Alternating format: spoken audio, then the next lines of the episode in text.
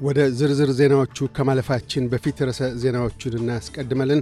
የተመድ ልዩ አማካሪ የአመፅ ግጭቶችን ተከትሎ በትግራይ፣ አማራ፣ አፋርና ኦሮሚያ ለዘር ጥፋት አጋላጭ ሁነቶች እንዳሉ አመላከቱ። በጋዛ እስራኤል ጦርነት የአንዲት አውስትራሊያዊት ሕይወት አለፈ። ፋቢያን ማሮሳን ለሻንግሃይ ቴኒስ ሻምፒዮና ከስምንት ቀሪ ተፎካካሪዎች አንዱ ሆነ። የሚሉት ግንባር ቀደም ርዕሰ ዜናዎቻችን ናቸው። የተባበሩት መንግስታት የቅድመ ዘር ማጥፋት መከላከል ልዩ አማካሪ ኤሊስ ዋይሪሙ ንዴሪቱ በመንግሥት ወታደሮችና አካባቢ ሚሊሻዎች ትጥቅ ግጭቶች ሳቢያ የትግራይ፣ አማራ፣ አፋርና ኦሮሚያን አስመልክተው የቀረቡ ሪፖርቶች የዘር ማጥፋት ተጋላጭነትን እንደሚያመለክቱ ኦክቶበር 10 ባወጡት መግለጫ አስታውቀዋል።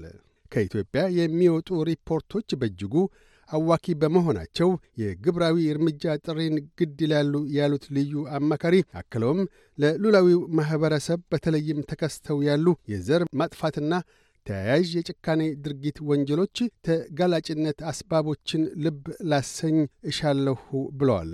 እንዲሁም ከኖቬምበር 3 2000 አንስቶ የተከሰቱ መጠነ ሰፊ ግድያዎች፣ የጾታ ጥቃቶች፣ ማስራብ፣ የትምህርትና ሕክምና ተቋማት ውድመቶች፣ አስገዳጅ ማፈናቀልና ሕገወጥ እገታዎች በአስቸኳይ እንዲገቱ ጥሪ አቅርበዋል።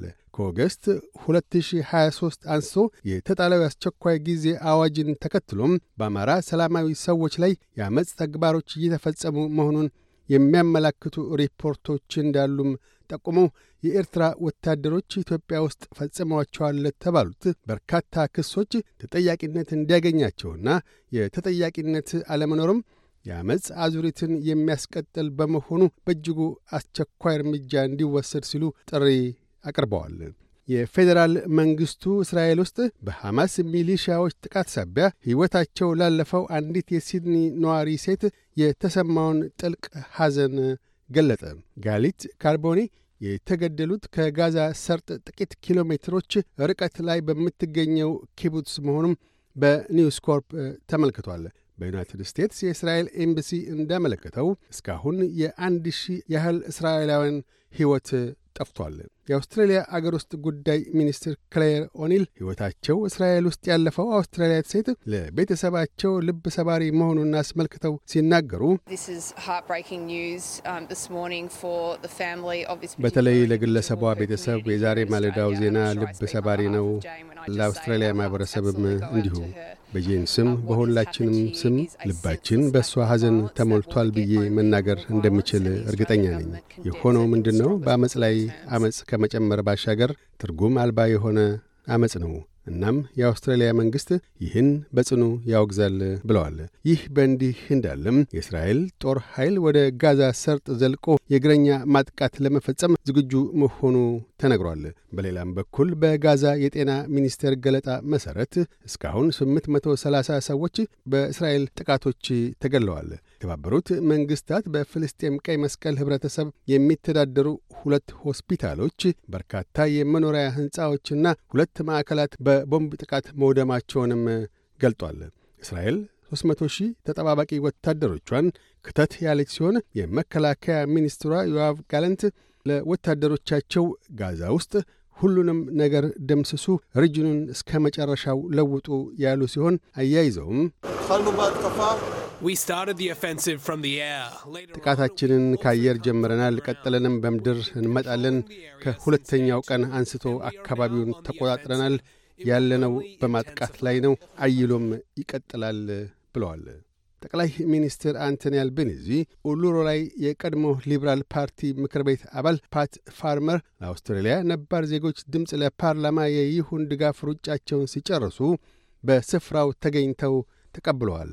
አቶ ፋርመር ኡሉሩ የደረሱት የተለያዩ የአውስትራሊያ ክፍለ አገራትን አቋርጠው 14000 ኪሎ ሜትሮችን ከሮጡ በኋላ ነው። የነባር ዜጎች ድምፅ ለፓርላማ ሕዝበ ውሳኔ በመላ አውስትራሊያ ኦክቶበር 14 ጥቅምት 3 ይካሄዳል። ፋቢያን ማሮሳን አውስትራሊያዊውን አሌክስ ደሚኖ በመርታት ሳይገታ ከዓለም ዘጠነኛ የሆነውን ካስፐር ራድን ሰባት ስድስት ሦስት ስድስት ስድስት አራት በማሸነፍ ለሻንግሃይ ማስተርስ ስምንት ቀሪ ተወዳዳሪዎች አንዱ ለመሆን በቅቷል። ሃንጋሪያዊው ማሮሳን በቀጣይነት ከፖላንዱ ሁበርት ሐርካስ ጋር ይጋጠማል።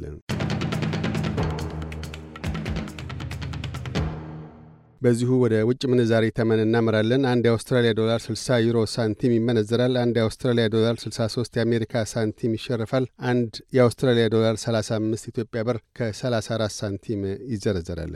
ቀጥለን የነገውን የአውስትራሊያ ዋና ዋና ከተሞችና የአዲስ አበባን አየር ጠባይ ትንበያ እናሰማለን። ፐርዝ ፀሐያማ ሆኖ ይውላል። ዝቅተኛ 10፣ ከፍተኛ 27። አድላይድ ብራ ይሆናል። ዝቅተኛ 11፣ ከፍተኛ 19። ሜልበርን ብራ ይሆናል። ዝቅተኛ 13፣ ከፍተኛ 20። ሆባርት ብራ ይሆናል። ዝቅተኛ 11 ከፍተኛ 18 ካንብራ ካፊያው ይጨምራል። ዝቅተኛ 9 ከፍተኛ 27 ሲድኒ ረፋዱ ላይ ያካፋል። ዝቅተኛ 14 ከፍተኛ 32 ብሬስበን በአብዛኛው ፀሐያማ ሆኖ ይውላል። ዝቅተኛ 16 ከፍተኛ 28 ዳርዊን በአብዛኛው ፀሐያማ ሆኖ ይውላል። ዝቅተኛ 25 ከፍተኛ 35 አዲስ አበባ በአብዛኛው ፀሐያማ ሆኖ ይውላል። ዝቅተኛ 10 ከፍተኛ 24 ዜናውን ከማጠቃላላችን በፊት ርዕሰ ዜናዎቹን ደግመን እናሰማለን። የተመድ ልዩ አማካሪ የአመፅ ግጭቶችን ተመልክቶ በትግራይ፣ አማራ፣ አፋርና ኦሮሚያ ለዘር ጥፋት አጋላጭ ሁነቶች እንዳሉ አመላከቱ። በጋዛ እስራኤል ጦርነት የአንዲት አውስትራሊያዊት ሕይወት አለፈ። ፋቢያን ማሮሳን ለሻንጋይ ቴኒስ ሻምፒዮና ከስምንት ቀሪ ተፎካካሪዎች አንዱ ሆነ። የሚሉት ግንባር ቀደም ርዕሰ ዜናዎቻችን ናቸው። እያደመጡ የነበረው የኤስቢኤስ አማርኛ ፕሮግራምን ነበር። የፕሮግራሙን ቀጥታ ስርጭት ሰኞና አርብ ምሽቶች ያድምጡ። እንዲሁም ድረገጻችንን በመጎብኘት on demand እና በኤስቢኤስ ራዲዮ mobile app ማድመጥ ይችላሉ። ድረገጻችንን ኤስቢኤስ dot com dot au Amharic ን ይጎብኙ።